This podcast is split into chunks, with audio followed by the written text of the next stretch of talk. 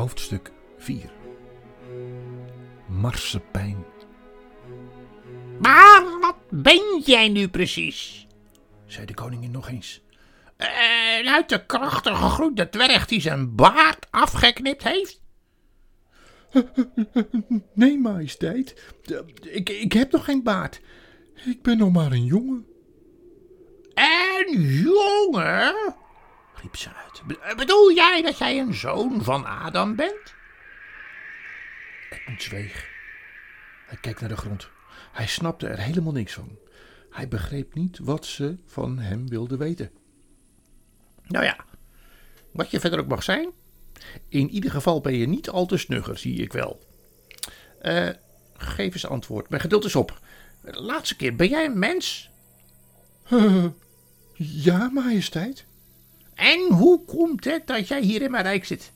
Als ik vragen mag. Nee, neemt u me niet kwalijk, majesteit. Ik ben door de kleerkast gekomen. Denk ik. Kleerkast? Wat bedoel je? Nou, ik, ik deed de deur open en, en, en toen was ik hier. Majesteit. Aha, zei de koningin meer tegen zichzelf dan tegen hem. Een deur, een deur. Naar de wereld van de mens. Dat heb ik vaker gehoord en dat is een lelijke tegenvaller. Op die manier kan alles nog mislopen. Eh, maar dit is er nog maar één. En, en met hem zullen we niet veel moeite hebben, zo, eh, zo ziet hij eruit. Onder het spreken stond ze op en keek Edmund met vlammende ogen aan. En op hetzelfde moment stak ze haar staf omhoog. En Edmund wist zeker dat er nu iets vreselijks zou gebeuren. Hij was niet in staat zich te verroeren. En juist op het moment dat hij zeker wist dat hij er geweest was, kreeg zij blijkbaar een beter idee. Heel ach, mijn arme jongen. zei ze ineens volslagen andere toon. Wat zie je er toch verkleumd uit? Kom eens lekker bij me zitten in de slee. Eh, eh, Dan kan ik mijn mantel om je heen slaan. En dan kunnen we eens rustig met elkaar praten. Edmund voelde er helemaal niets voor. Hij durfde eigenlijk ook niet ongehoorzaam te zijn, dus stapte hij in de slee en ging bij haar voeten zitten. Zij sloeg een slip van haar bontmantel om hem heen en stopte hem stevig in. Wat warms drinken? Hm? Hm? Dat vind jij lekker? Nou, eh, alstublieft, Eh, majesteit. En ergens onder haar wijde mantel haalde haalde de koningin een klein flesje tevoorschijn dat van roodachtig koper gemaakt leek te zijn. En ze stak haar arm buiten de slee en liet een druppel van het flesje in de sneeuw vallen. En heel even zag Edmund de druppel in de lucht schitteren als een diamant. Maar zodra de druppel in de sneeuw viel, klonk er een sissend geluid. En daar stond ineens zomaar een beker vol warm drinken te dampen. Een prachtige beker met edelstenen erop. De dwerg pakte hem onmiddellijk op en met een buiging en een klein glimlachje overhandigde hij het aan Edmund. Hm, het was niet bepaald een vriendelijk lachje. En toen Edmund met voorzichtige slokjes van de hete drank zat te drinken, begon hij zich al een stuk prettiger te voelen. Het was iets wat hij nog nooit had geproefd. Zoet, romig, schuimig. Hij werd er helemaal warm van. Tot, tot in de puntjes van zijn tenen. Eh, wel drinken en niet eten, zoon van Adam, dat is niks, dat is niks. Eh, wat zou je willen eten? Uh, marsepein, alstublieft, majesteit. En weer liet de koningin een druppel uit haar flesje in de sneeuw vallen. En meteen stond er een ronde doos met een groen zijden lint erom. De doos werd opengemaakt. Hij zat tot de rand toe vol met marsepein. Blokjes, zacht en zoet tot helemaal binnenin. Edmund had dit nog nooit geproefd. Hij had het lekker warm gekregen en voelde zich helemaal op zijn gemak. En terwijl hij zat te eten, stelde de koningin hem allerlei vragen. In het begin dacht Edmund af en toe nog wel hoe het onbeleefd was om met volle mond te praten, maar al gauw was hij dat al helemaal vergeten en hij dacht alleen nog maar aan hoeveel mogelijk marsepein in zo'n kort mogelijke tijd in zijn mond kon zitten. En hoe meer hij ervan at, hoe meer hij wilde hebben. En geen moment vroeg hij zich af waarom de koningin eigenlijk zoveel van hem wilde weten. Ze liet hem vertellen dat hij één broer en twee zusjes had. Dat zijn ene zusje al eens eerder in Narnia was geweest en dat die had kennis gemaakt met een faun. En dat niemand iets van Narnia afwist behalve hijzelf, zijn broer en zijn zusjes. En vooral het feit dat ze met z'n vieren waren, scheen haar bijzonder te interesseren. En telkens begon ze daar weer over. Weet jullie zeker dat jullie met z'n vieren zijn? vroeg ze. Twee zonen van Adam en twee dochters van Eva? Wat zei ik toch al? Hij vergat helemaal majesteit te zeggen. maar dat scheen zij helemaal niet erg te vinden. Ten slotte was de marsepein helemaal op. Edmund zat heel nadrukkelijk naar de lege doos te kijken en hoopte dat ze zou vragen of hij meer wilde. En de koningin wist waarschijnlijk heel goed wat hij dacht, want zij wist dat dit betoverde marsepein was. En hoewel Edmund daar helemaal niets van gemerkt had, wie eenmaal van zoiets geproefd heeft, wilde er steeds meer van. En zo iemand, als niemand hem zou tegenhouden tenminste, zou net zo lang dooreten tot hij uit elkaar plofte. Oh. Maar de koningin gaf niks. Helemaal niks meer. En in plaats daarvan zei ze tegen hem: eh, Zoon van Adam, ik zou heel graag je broer en je twee zusjes leren kennen.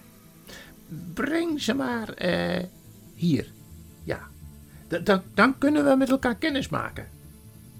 Vind ik leuk. Huh? Ik zal het uh, proberen. Hij kijkt nog steeds naar de lege doos. Want als je natuurlijk terug zou komen samen met je broer en je zusjes, dan krijg je weer massapijn. Nu kan dat niet meer, want de toverkracht werkt altijd maar één keer. En bij mij thuis is dat natuurlijk heel anders. Maar waarom kunnen we dat niet gelijk naar uw huis gaan? Eerst toen hij in de slee stapte, was hij bang geweest dat ze met hem zou wegrijden en ergens heen zou brengen waar hij de weg niet wist, zodat hij niet meer terug naar huis zou kunnen komen. Maar nu dacht hij daar al niet eens meer aan. Eh, ik heb een prachtig huis, ja. Eh, en ik weet zeker dat je het fijn vindt.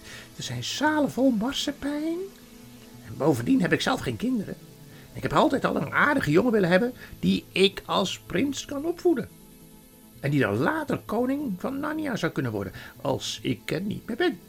En zolang hij prins is, mag hij een gouden kroon dragen en de hele dag marsepein eten. En jij bent werkelijk de allerverstandigste, knapste jonge man die ik ooit ben tegengekomen. Ja, ik geloof dat ik jou het liefst een prins zou maken.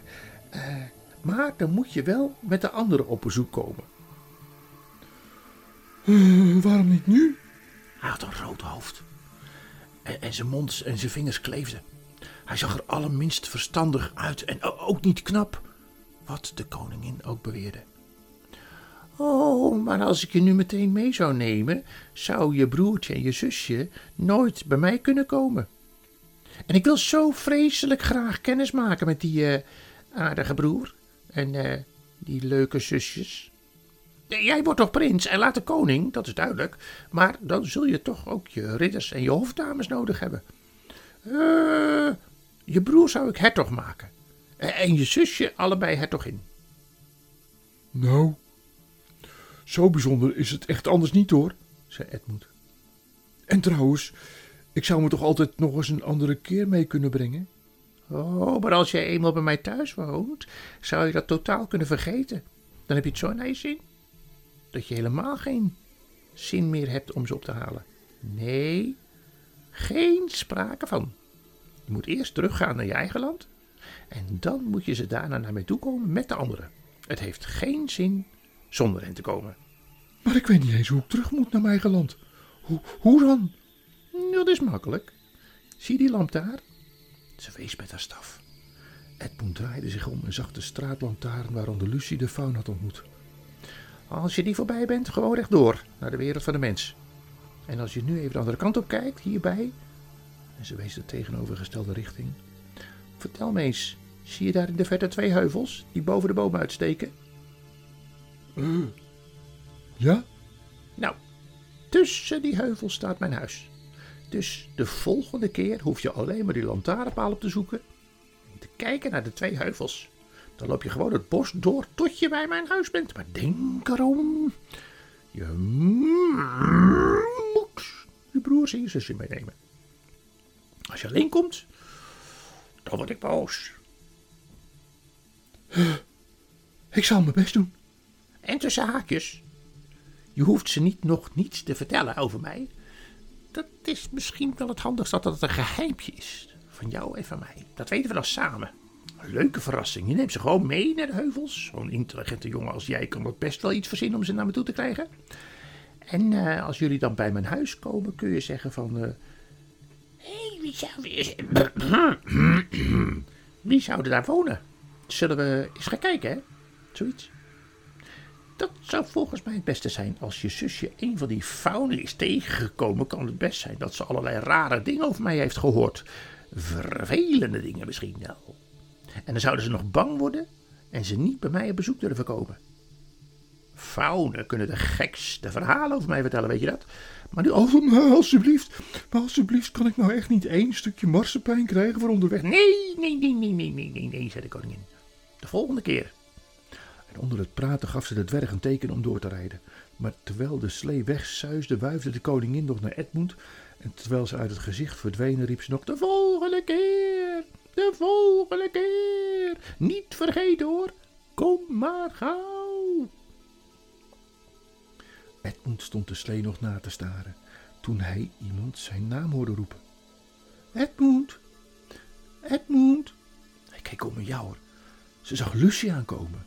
Oh, Edmund, riep ze uit. Deze keer ben jij ook. Geweldig, hè, hier. En, nu kunnen we... Ja, ja, ja, ja, ja, ja, ja. Ik, ik weet intussen wel dat je gelijk hebt. En, en, dat die kleerkast toch betoverd is. En als je dat graag wilt, wil ik het ook nog tegen de anderen zeggen dat het me spijt. Maar, maar waar was je al die tijd? Ik heb je gezocht. Ja, als ik had geweten dat jij ook was gekomen, had ik wel even gewacht. Ze voelde zich zo gelukkig en opgewonden dat ze helemaal niet merkte hoe onvriendelijk Edmund eigenlijk deed, hoe rood zijn hoofd was en hoe vreemd hij keek. Ik heb vanmiddag bij meneer Tumnus gegeten. Die aardige faun en het gaat heel goed met hem. De witte tovenares heeft niks gedaan, al heeft hij me toen weer laten, laten gaan. Dus ik denk dat hij, zij er niet achter gekomen is en dat alles toch nog goed afloopt. Uh, uh, de, witte tovenares? Uh, wie is dat? Dat is een afschuwelijk mens, Edmund. Ze doet alsof ze de koningin van Narnia is. En hoewel ze helemaal geen recht heeft om koningin te zijn, en alle faunen en, en driaden en niaden, de dwergen en de dieren, de goede in elk geval, hebben een hekel aan haar. Ze kan je zo in steen veranderen. En allerlei verschrikkelijke dingen kan, je, kan ze met je doen. En ze heeft een toverformule uitgevonden waardoor het altijd winter is in Narnia. Altijd winter, maar nooit kerstfeest. En ze rijdt rond in een arreslee met rendieren ervoor. Ze heeft een toverstaf in haar hand en een kroon op haar hoofd. Hmm. Edmund voelde zich al niet erg lekker. Hij had natuurlijk veel te veel gesnoept. Maar toen hij ook nog hoorde dat de dame met wie hij vriendschap had gesloten een gevaarlijke tovenares was, voelde hij zich helemaal niet op zijn gemak. Maar het liefst van alles wilde hij op de wereld toch nog één ding: marsepein proeven.